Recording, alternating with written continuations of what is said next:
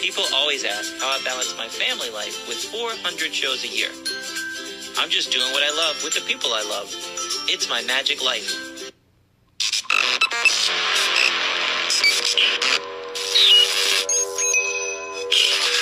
I like Wes Isley. I like everything about him. All right, our guest today is uh, Ron Conley. If you've ever heard of Conley's House of Magic in Myrtle Beach, you know the man. I first met Ron in the late 90s, mid to late 90s, when I went to Myrtle Beach on vacation. I walked into his uh, shop called Conley's House of Magic. Every year on vacation, when I went to his shop, whoever I was with, my parents, uh, a girlfriend at the time, or more recently, Natalie, they knew that when I walked in that shop, I was going to be there for a while. Yeah, I hung in for, you know, the first couple times we went, I stayed in the shop with him for like, I don't know how long, two hours, three hours. And then finally, like, I think on our like third trip, the third year we went there, I, I went in, I probably stayed for a good half hour. And then I said, okay, I'm going to go around to the Christmas shop or the other shop. I'll come back and get you in a little while. I was in there for like six or eight hours on Yeah. vacation. That was a day I'd planned for vacation. But whoever I was with, eventually, I mean, they would go out and go shopping on their own. Uh, kid in a candy store is an understatement. Um, I get nostalgic just thinking about the magic shop. He always had World's Greatest Magic playing on the TVs, his demo table, his performance table, um, and wall to wall real magic, not just pitch magic that you'd expect in a tourist town. This was a magic shop. Um, anyway, I can go on and on about the guy and about his magic shop, but um, let's get to it. Everybody, it's Ron Conley. Woo! What's up, buddy? I was just thinking while you were talking, I probably should have had a little uh, counter there and served uh, coffee and hot dogs or something. I could, everybody could have lunch there. oh my. Wes would have stayed there even longer. oh man, yeah. Yep, those were the days. man, I, I love that magic shop. And talking to you and hearing stories from the road. I mean, you know, I, I always made sure to buy something from you, Ron. I don't know if you realize that or not, but Oh, I, I loved your magic stories. I loved hearing, you know, the Hell's Angels story. You, you told me that yesterday, but I remember you telling me that at the shop as well. And man, I, I loved it. So let's get let's get started with this thing. How'd you get started in magic? Oh, I did a magic show in the first grade. I didn't, uh, at the time, I, I don't think I had seen a magician, uh, and I don't think I knew what magic was, but I did what amounted to a magic show. And then, you know, then it was like on and off, but uh, by, um, pro- you know, probably the ninth grade, I had decided that that's what it was going to be. I had to be a magician, you know.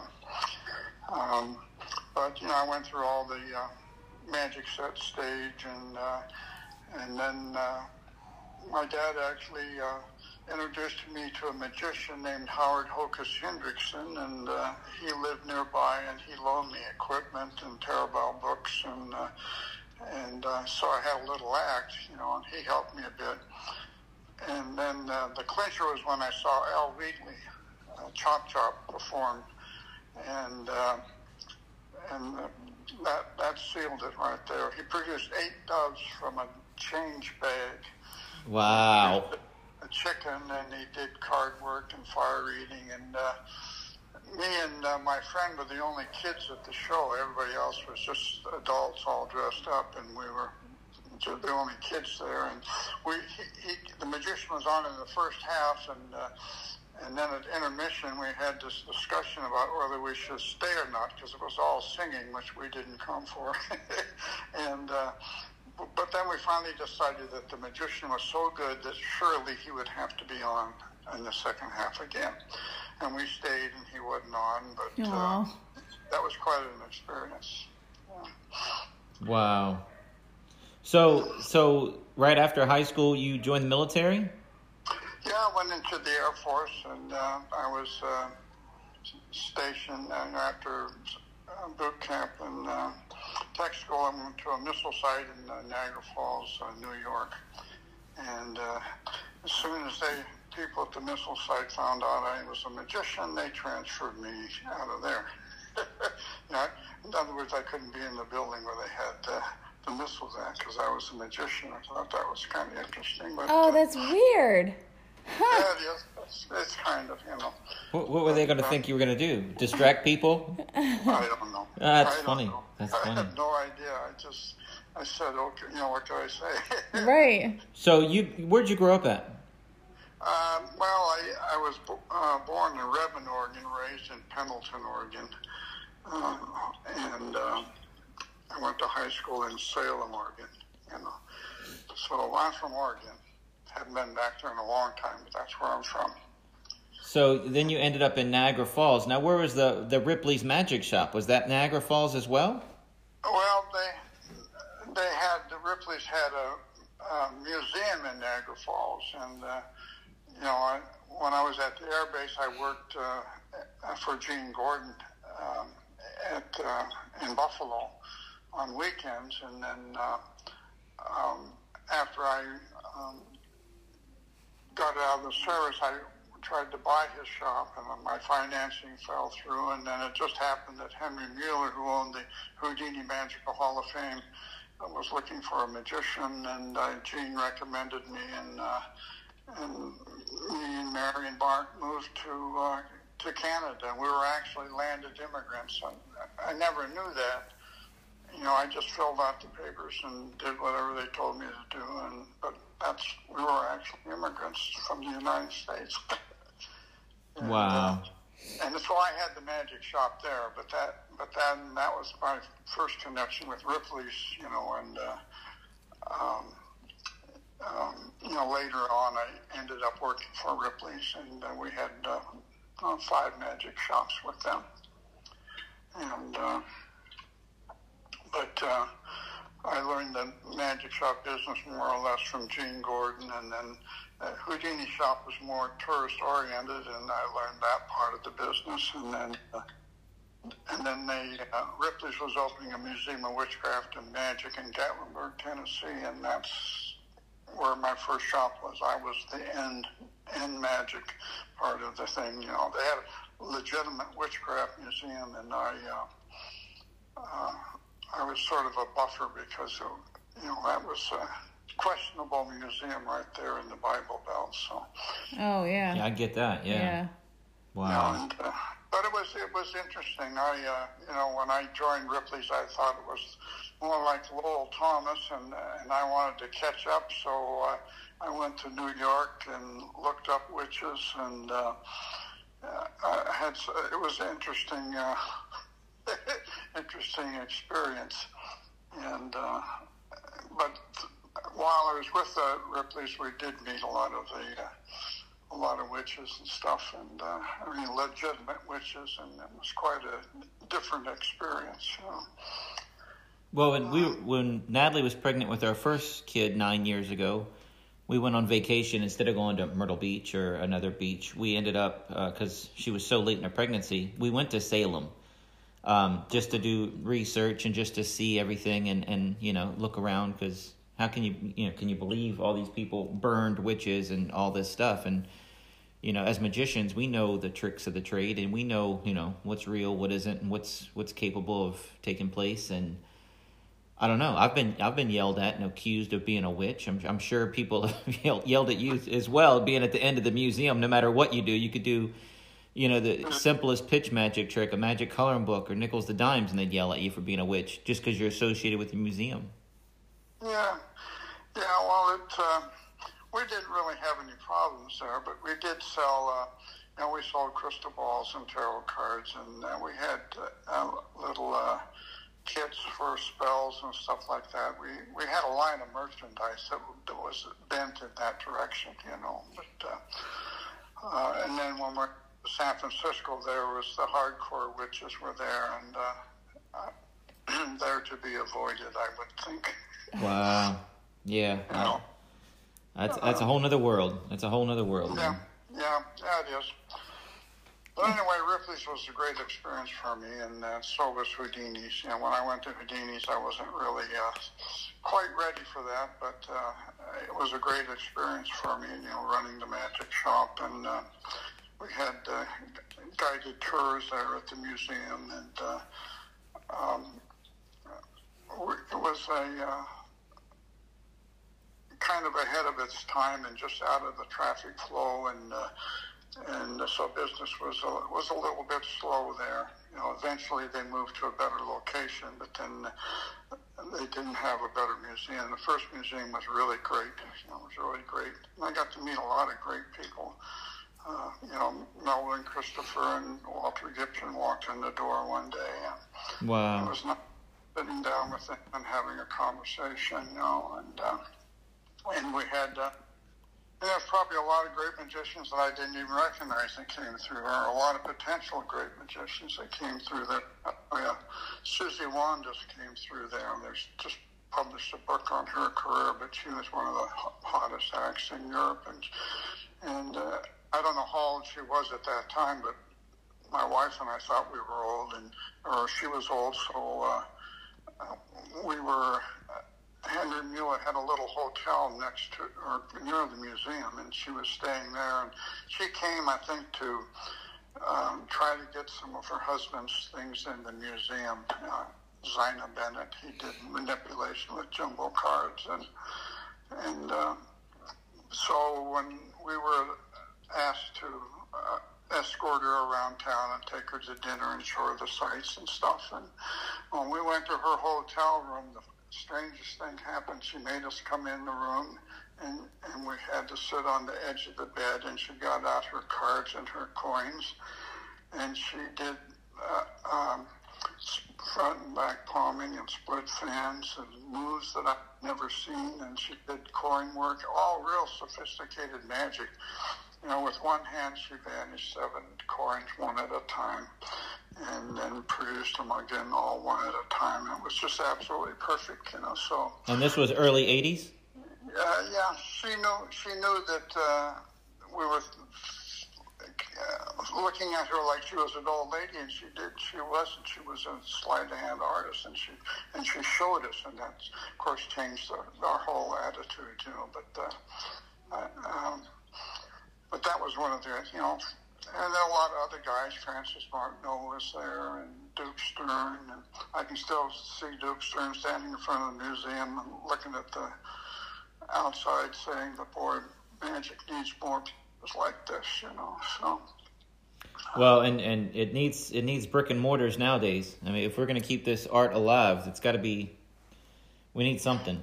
It's it's really Yeah. hard online because it's it's it's like the Wild West, and you know, a, a kid goes online and they learn really advanced stuff, and but they have no idea in the basics, and there's nowhere really for them to go to learn. And I, I'm I'm glad I came up when I did because you know I feel like I learned in a traditional way, and I had to you know learn to crawl before I walked. yeah, well, that was a difference in my shop. My shop contained uh, uh, not, not only basic magic but utility items, but nothing uh, nowadays seems to be basic or utility. You know, so. Uh, I, you know, I, I could tell that change right away, you know. Wow. And, yeah. So when you were with Ripley's and Houdini's museum, were you like the the manager over the different locations, or were you the dealer there? Did you order for everybody? How did that work?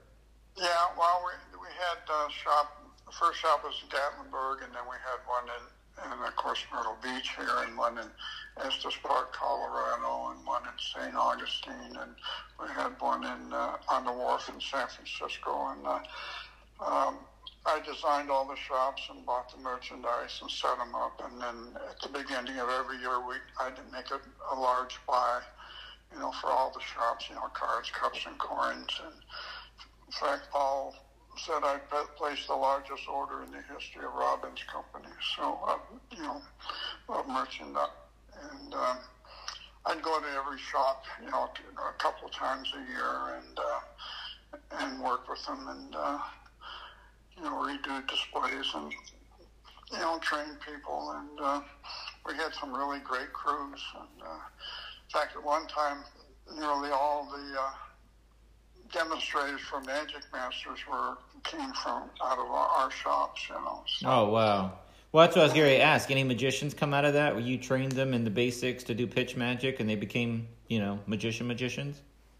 uh, Any names come top off your head? Yeah, yeah, nothing pops up right now. Uh, Yeah. You know, Mike Abson was my first demonstrator I ever hired. You know, he was uh, uh, you know, the main man for Magic Masters, and uh, we had a fellow named Bruce Pancake who was uh, is now a brain surgeon. Oh, wow. I should probably look him up. Uh, speaking, speaking of the demonstrators, you know, we had uh, um, if a in a tourist shop, if a, if a demonstrator can can do uh, Svengali deck and the cups and balls and nickels and dimes, he wouldn't really necessarily have to know anything else. I mean, there's other things to sell, but if he can sell those, he's he's paying his way. And so we're stretched. We uh, uh, were very adamant about everybody being able to be good at those. And I had a demonstrator one time. Uh, um, his name escapes me right now. Mike, I, I can't think of his last name, but uh, he uh, he believed me. And one time we were in a conversation, me and his girlfriend and and some other people, and talk, we were talking about death, and and and and he's told me, Michael Hutchison, I think was his name. Um, he said to me that he already knew how he was going to die. He was going to die in an automobile accident, and uh, of course I said, well, how would you know that? But uh, he didn't have an answer. But later on, he actually did die in a uh, an automobile accident, and and then and the kicker is that when they had his funeral, he according to his request, was buried with uh, his uh, Svengali deck and cups and balls and nickels to dimes. Wow. So, Wow. how- how's that for devotion, anyway? Yeah. Wow. You mentioned before about the uh, um, uh, um, Hell's Angels. Yeah. Uh, the- there was a cl- there was a club in uh, there was a club in Buffalo called uh, Frank's Casanova, and I worked there a lot. And uh, uh, we we had uh, uh, like a variety show, but we also had generally a couple of strippers there. So um, I worked there one time for two weeks, and, my, and the only audience at that time was Hell's Angels. Nobody else would come in, and they so they kind of like took over the whole club. And uh, I can remember standing backstage the first night, and I've got tails and patent leather suits on, suit shoes on, and I'm going to produce soap bubbles. and, and, and my audience For is Hell's Angels. And the ventriloquist, a fellow named Johnny Main, he, he says, "No, don't worry about it." You know, and he encouraged me, and I went out, and sure as heck, they liked it. And the whole week was really easy, and. Uh, I remember one time I, I'm, I'm doing the soap bubbles, and one guy, and, and we had a stage that came out into the audience, and one guy at the end of the stage stood up and hit this other guy, knocked him on the floor, and he said, and then he stood over me, he said, see, I told you, soap bubbles. So the guy on the floor kind of gets up on his knees and looks at me, and he says, yeah, soap bubbles. so, What the heck? Oh so that my. was, uh, you know, but I had no problems. Uh, you know, I had no problems with them, and, and they liked the magic and stuff. And magic goes good in that type of environment. You know, I, and we had a lot of places. We had at, in Buffalo at that time. There was a stage door, and there was a stage Bigel, and there was a town casino, and uh, uh, there was uh, five or six clubs, Club Sheridan, and um, the Redwood Lounge. These all they all had like stages, and they'd have like variety shows, and they weren't they were in neighborhoods. A lot of them, you know. He, it was uh, so it was a good start, and all the magicians, uh, you know, like Robbie Allen, they all worked there too. And uh, so it was about three or four of us working those places, and we just sort of traded off. One time I came out, Francis Casanova and Doug Henning and Ward Thomas and Robbie Allen were sitting in the audience. That was uh, kind of a surprise, you know. Especially when I dropped dropped a coin. So Oh no. Wow. But you got to know you got to know I know you and Rob Allen are friends, but as far as uh, Doug Henning, were you guys friends, friendly? You you knew each other pretty well. yeah, when we uh, uh, he would do shows occasionally in Niagara Falls, and every time he did, he'd come by the museum and and, see me, and he he he bought a few things, and he but he'd always invite me to the show, and he'd give me literally give me a notebook and a pencil and tell me to come to the show and write constructive criticism, and I would, and uh, as usually happens when you got a magician in the audience, especially if you know it, you know, you, you know, he made a lot of mistakes that I wrote down, but uh, that's just part of the business, you know. It just happens that way. And when he um, um, uh, was, you know, he had a Christmas show at the Royal Alexandra in Toronto, and that's where the he was picked up at by the people from Broadway, the people who did Godspell and Pippin saw his show. He was in the theater for a couple of weeks, and it was a show that, that Doug Henning had written himself.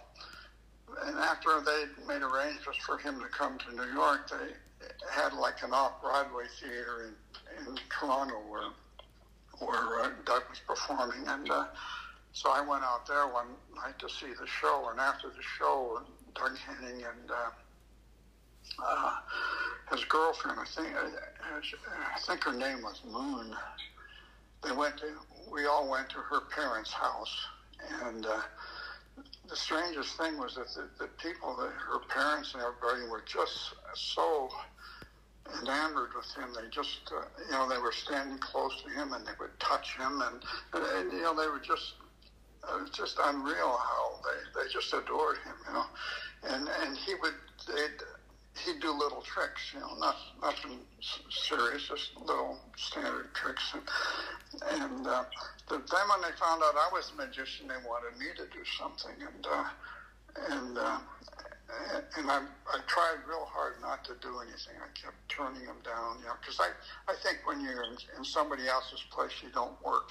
You, you help them look good, but you don't. Uh, you never work in somebody else's place, you know. And I, he hadn't done anything that was you know, real sophisticated, so to speak. But finally, he made me do something.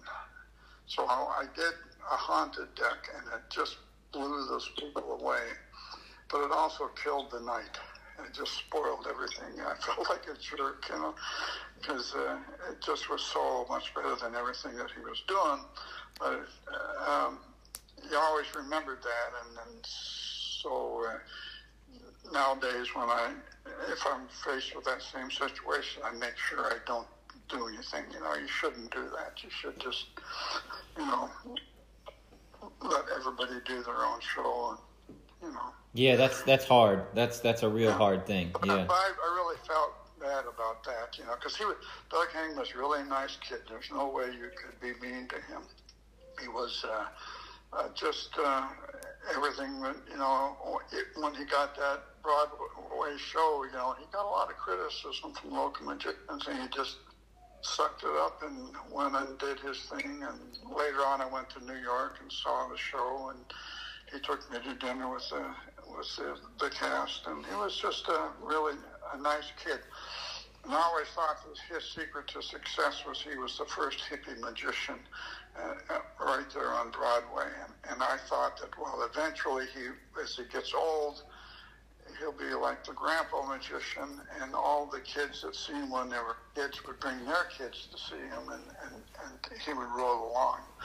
But um, when he was trying to get back into that, he, he uh, got cancer and went quickly. So, but uh, real nice fellow. Real nice I've fellow. I've never heard a bad thing about him from anyone. Everybody loved him. Everybody loved him. Uh, when we went to the Magic Castle, people were talking about how great he was, and that you know he used to come there, and everybody has a story with with Doug.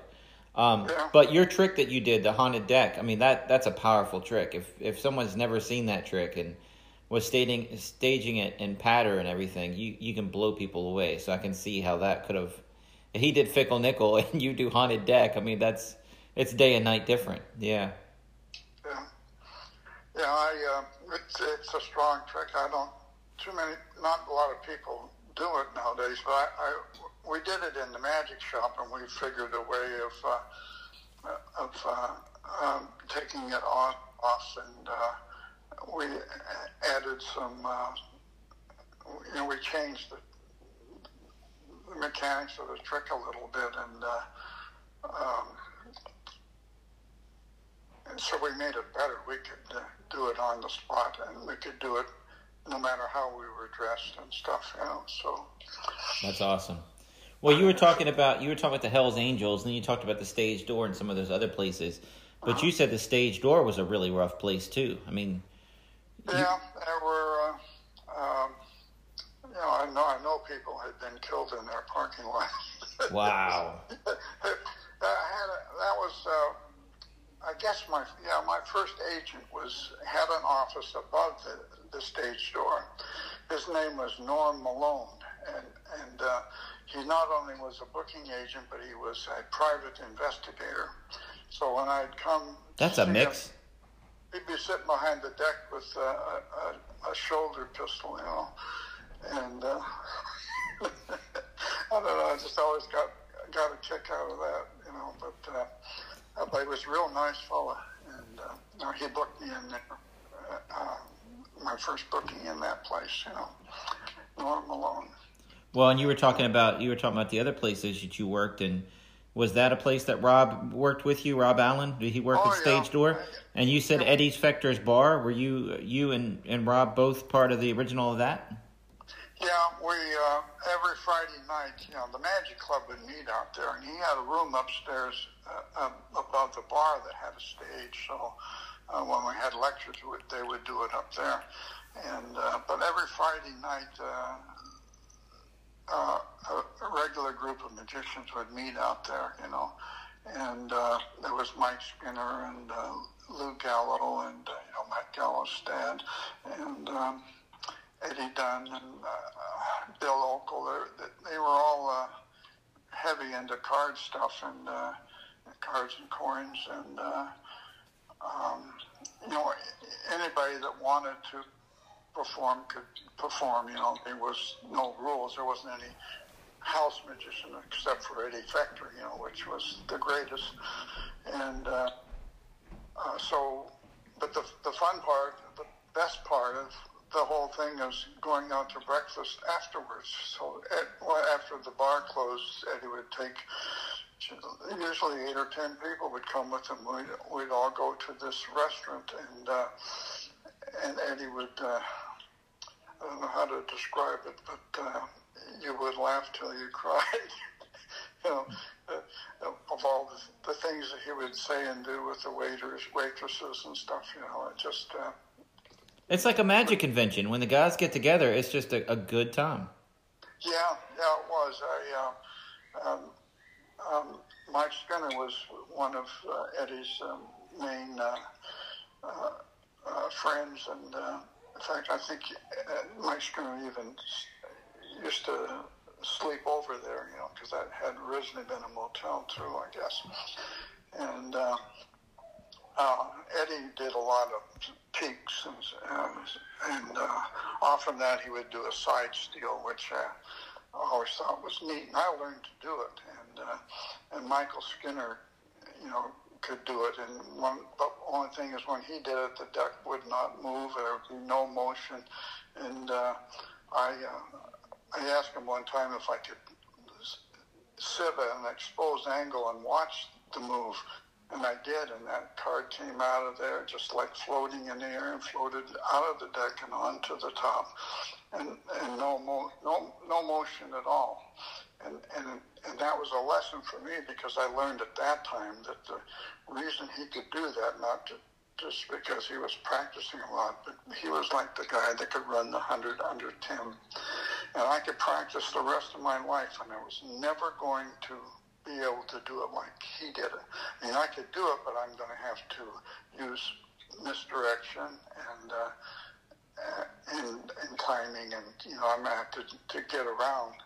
You know, he has, him, you could just look at what he was doing and never and still not see it. You know, but. Uh, because a lot of guys beat their head against the wall trying to do stuff that they really can't do, and and uh, but uh, uh, simplicity is genius. So you know, on the other side of the coin is if you can make it simple, you you've really done something. It's simple is, is always the best way to go. You know. But uh, yeah, and, and they would all be learning a certain move every time I came out. So whatever they uh, whatever they did, that's what I learned, you know. So I ended up learning a lot of moves, but I didn't have any tricks with them. Wow. Well, Not till later on in life, you know, I, I I picked out the ones that I could use, you know, and uh, you know, um, you can you can you could know three tricks and still be a successful magician if you really wanted to, you know. So well, I always not- bring up I always bring up Don Alan when it comes to that. I mean, that guy only did ten tricks his entire career, but I mean he he worked trade shows. He was on you know the equivalent of the Tonight Show, whoever that was at the time, and I mean he was Yeah. he was everywhere. And I think he only knew ten tricks, but he did them extremely well. Yeah, that, that's the real answer to it. It's not the uh, quantity, it's the quality. You know, not what you do, how you do it, and you know. So, uh, um,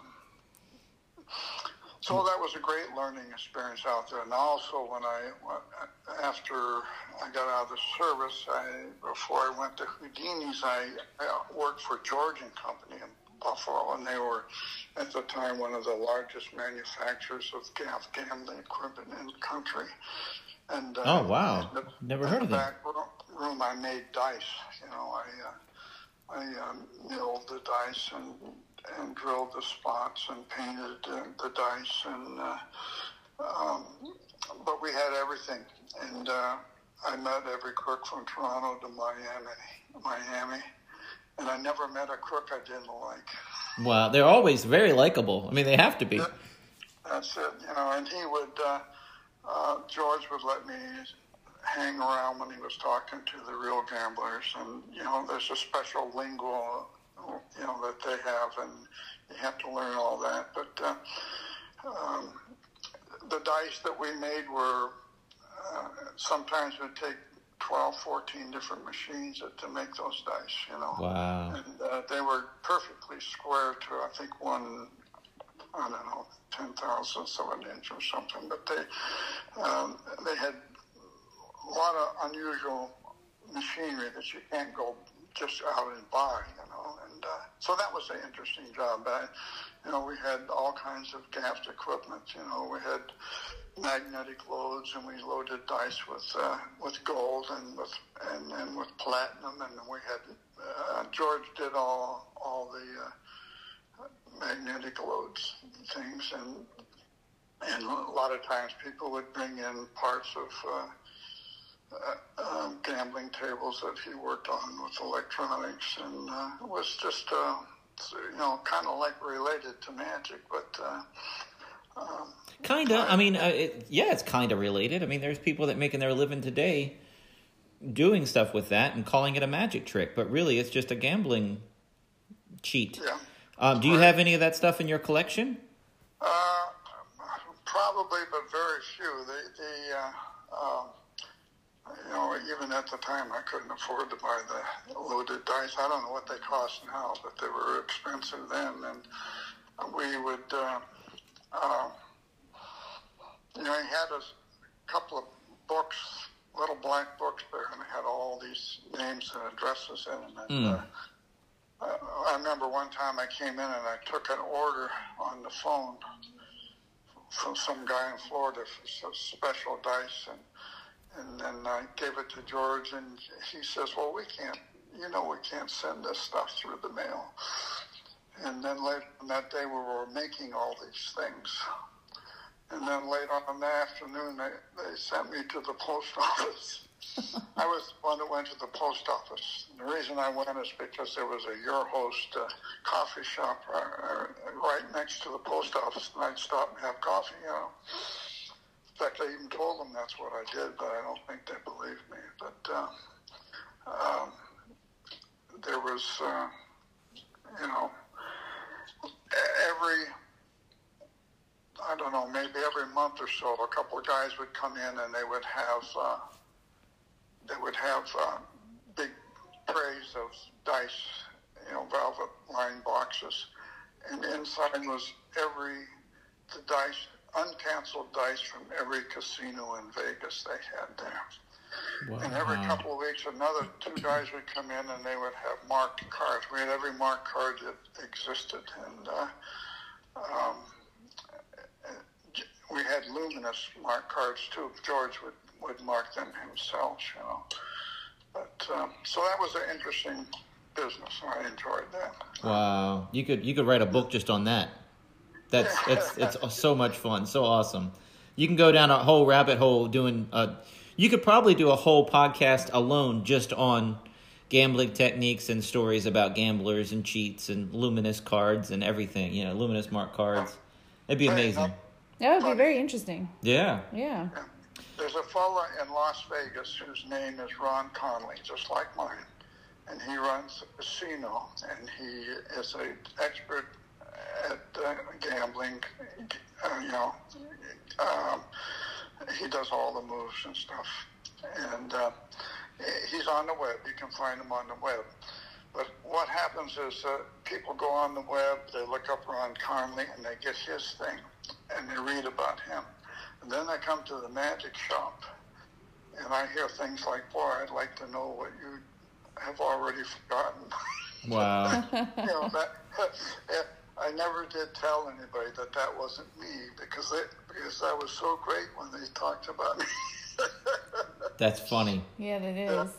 But uh, go ahead. Next time I go to Vegas, I'm going to look him up and tell him that. I wonder what he'll think. Wow.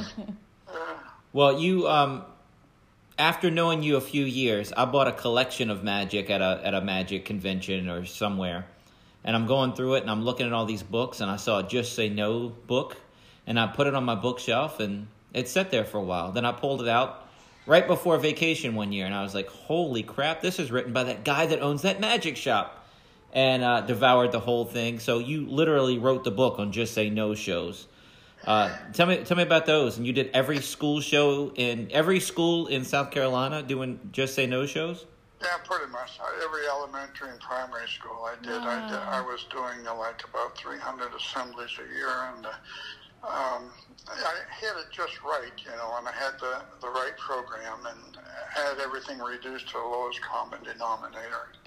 And uh, I went all over the state. I had uh, two or three years that were really great, with, right within the state of South Carolina. Eventually, I I ended up working about five different states, and then towards the end, uh, the Department of the Navy uh, booked me uh, for. I did then three years in a row, and I did all the military installations on the, on the East Coast and some on the Gulf Coast. I mean, that it's all you know. I did uh, Coast Guard, the Marines, the Army, the Navy, everything. And um, the interesting part about that is is um, uh, when I was trying to book this, I had sent a video to, uh, I, and I can't remember how I got onto it, but I, I had sent a video to uh, um, Pensacola, and uh, the gal that does the booking looked at the video and she liked the show, and she and she uh, took, uh, gave me a, a tentative schedule and and then asked me to send invoices for that, which I did, and then in a while in a short period of time, I got a call from her, and uh, she got the invoices, and she, and, and get this, she told me, she says, you didn't charge enough. Oh wow. And I, she says, uh, why don't you send me some new invoices? Oh so I wow. doubled everything and sent them back to her, and I, and that was the first of three years of bookings. But uh, I think they had other people who were doing these types of shows for them, and they were charging them a lot of money, and they were, and apparently they were flying them back and forth to all the shows and everything. I didn't know about this, but eventually I found out about that, you know, eh, because uh, when I did the shows, like when I went to Fort Bragg, they were shocked that I showed up at the schools, did the show, and went back to the hotel. They were expecting to drive me around and and chauffeur me, and you know, they were really surprised, you know, that I just, you know, I just did what I normally do, you know. Wow. And, uh, but that was uh, uh, that was good. You know, you don't normally uh, something like that you wouldn't normally get three years in a row. But uh, I, I am. and then when she was transferred out, I lost it. But you know, that's the way it goes. Yeah.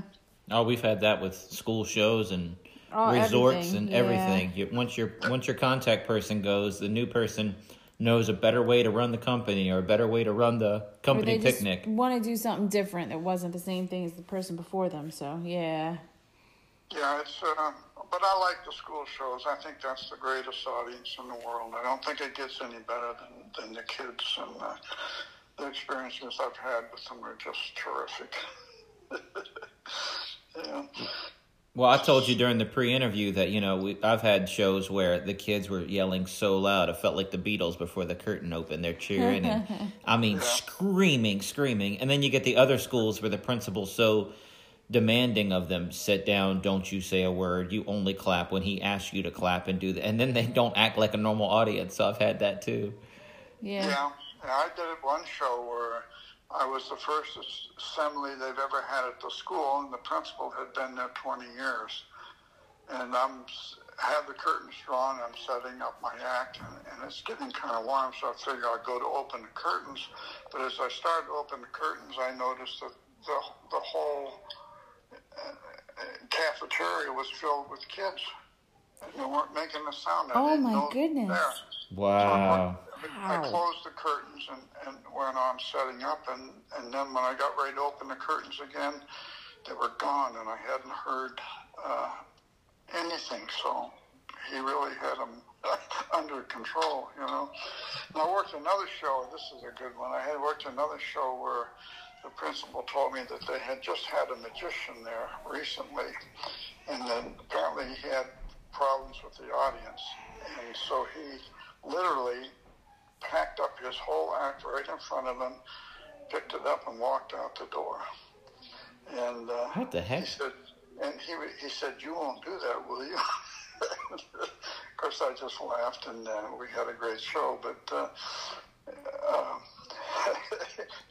they must have really got to that. You know, It- it- that's one of my pet peeves, though. I mean, you got to start somewhere, Ron. I mean, we all were awful at the beginning. We all, you know, picked up a Svengali deck and had no idea what we were doing when we started out.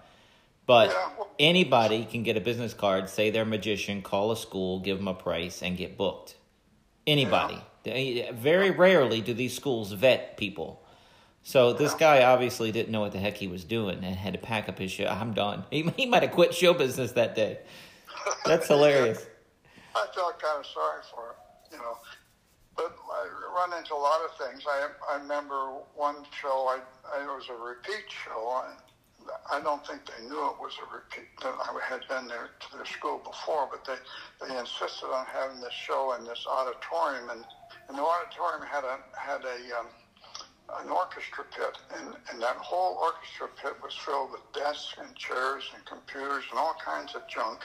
And then behind that was the stage, and, and I'm thinking to myself, well, it's going to be harder to get a, a rapport with the audience because I got all this garbage in front of me, and it, it just isn't right. And uh, so, I, but I did the show, and it was okay, but it wasn't. Uh, it wasn't like uh, what, what it should have been. And uh, after the show, the, the teacher came up to me and she says, "You know, you should have been here last year. That guy really knew how to handle kids." I, Wow. didn't, I didn't tell her it was me. You know, so, so you can, uh, you know, you can, uh, you know, one week you're the greatest thing since sliced bread, and the next week you're just uh, a magician. You know, I did, but you have to expect that. That's what happens. You can't, uh, you know, ride high all the time. So, and I knew that, but I got a kick out of her saying that. we had a show. We had a show. It was either Richmond or Virginia Beach, and they got grant money to to hire a, a big show. They wanted our biggest show. No, don't worry about price because we got grant money. It's free money. We're gonna blow it. Whatever you charge us is gonna be great. So we charged them our going rate for our biggest show that we had, which was a full evening magic and illusion show. It takes us four hours to set this thing up. It's a big show, Ron. So during intermission, Natalie's selling magic, and I'm resetting illusions and resetting animals, getting ready for the second half. Come out, do the second half. The lights are in our eyes. We can't see beyond the first three rows anyway.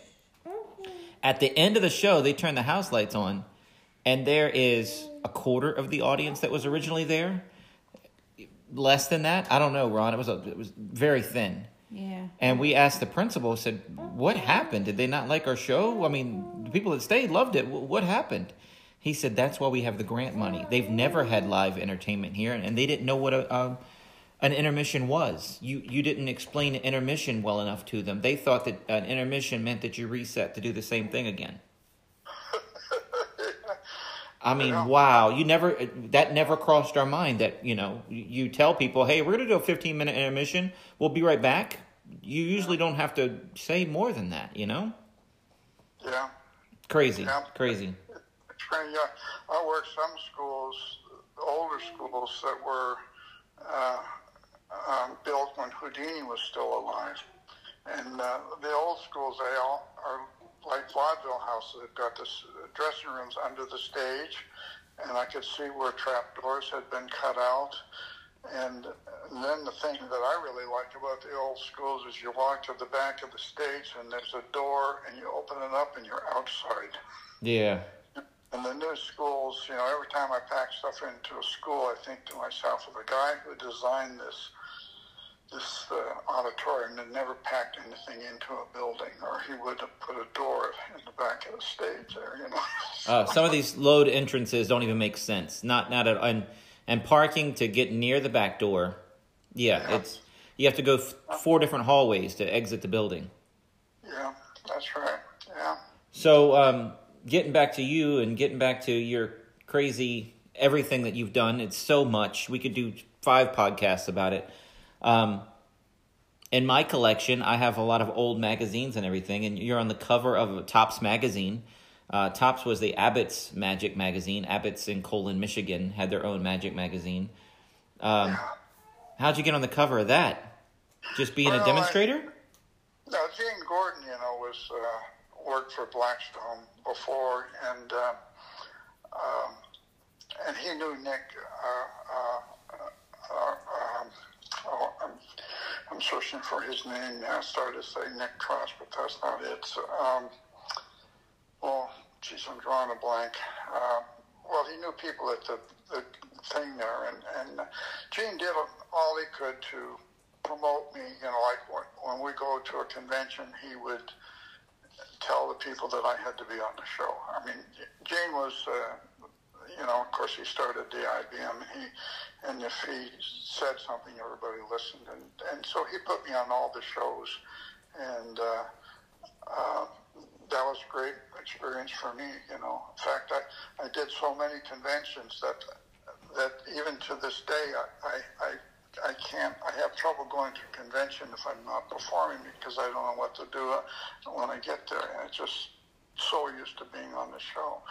But uh, that's how that happened, and uh, I, um, you know, I was just um, making my move. And he knew I was. Uh, you know, that that would help me, you know. In fact, you know, the book, the, the Say No to Drug Show book, that's, uh, I, I, I wasn't really exactly, in my mind, I wasn't writing a book. I was preparing a, a, a big brochure for later on. You know, I, I had hoped to go other places with this drug show and, and you know, make it really big time. And I, and I figured the book would be, uh, like my best brochure, you know. So, I mean, I never did do that, but that was my thought in mind. You know, I wanted the book for promotion more than anything, you know.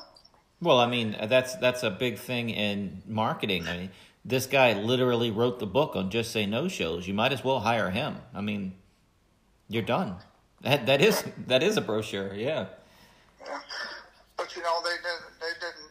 The school, even the schools, eventually did. They considered it a motivational show. But that's how they termed it. They didn't say say no to drugs. So they, it was motivational.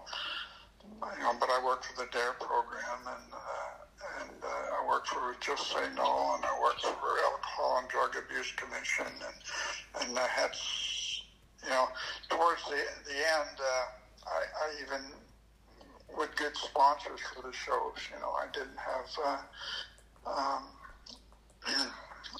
you know, as the, as the drug shows tapered off, that's what I did is I got sponsors for all the shows, and uh, that worked out pretty good too.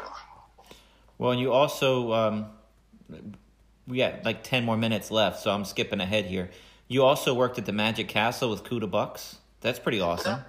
Kuda Bux yeah, that was quite an experience. He, uh, um, well, yeah, I was in the, I guess you'd call it the cellar, and then, um, and he was unbelievable. They, uh, you know, uh, if he really did what he said he did, it wouldn't look any different than what it did. You know, I, I don't know how he could do everything and do it so fast and so positively. It was just, uh, it looked really real to me. Natalie's looking at me as who's Kuda Bux? Kuda Yeah. Bux would do a blindfold act where he'd put dough in his eyes, half dollars, then dough. Uh-huh. You'd smush the dough, duct tape, turbans, everything around his eyes, and you'd write something on a chalkboard, and he'd look at you and he'd copy it exactly Oh wow. with chalk on a chalkboard Very cool. with all this stuff. Yeah, it's it's amazing. No, Um, I don't. I, I can't. I still to this day can't believe it. But I worked with, and then Jan, I think that I'm trying to think who the other performer was. I, I want to say uh, Johnny Plant. I'm not sure, but he had this big rope. It was about six foot long and maybe three inches around. And he, he would talk about the Hindu rope trick and the little Hindu boy this and the little Hindu boy. And then when he got to the part where it was time to do the rope trick, he'd look out into the audience and he'd just say, well, is there, is there a small Hindu boy in the audience? And then, of course, there wasn't, so he'd throw the rope over his shoulder and he'd say, no Hindu boy, no Hindu rope trick. can't do that one. and one, one night, some people brought a small Hindu boy oh no. And I, I can't remember what he did, but we it it was quite a laugh. And I'll tell you what else happened. I had I had um, I had in my table at that time. I always did this. I had I would have a Svengali deck, an invisible deck, and a mental photography deck, which is. For all practical intents and purposes, especially from a layman's point of view, is a card magic act. Uh, If anything went wrong during my show that I couldn't handle, I, I have another little act right there that I could I could do. And one night when I came out, I was doing a cigarette production. I did John Booth's act from Marvels of Mystery or something. I forget what it was, the one with the stack of glasses. Anyway, I, I um, all the cigarette loads on one side dropped on the floor. I don't know. I guess I didn't pin them good, but they dropped on the floor. So now you can work around that, but at the time I just didn't feel going through all the motions to get around that. So I grabbed those three decks and I just did those, and the show went as well as as it did if I didn't do the cards. Wow. And, and, and right away I was thinking, well, gee, you know, if all I had to do was these three decks, I could be upstairs having fun like the rest of the guys, you know. but uh, that was a, again, a lesson, you know, it's those three decks we pitched at, at Houdini's. You know, you could buy any one deck for a certain price. You could buy any two decks for another price, and you could buy all three decks for an, another price.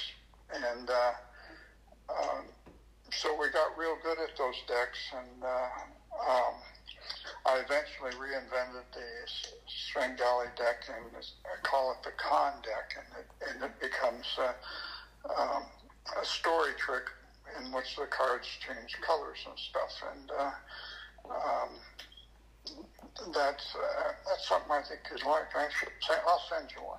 I I love it. I love it. Well, I we're running out of time here, Ron. I, I wanted you to tell my wife about your daily routine.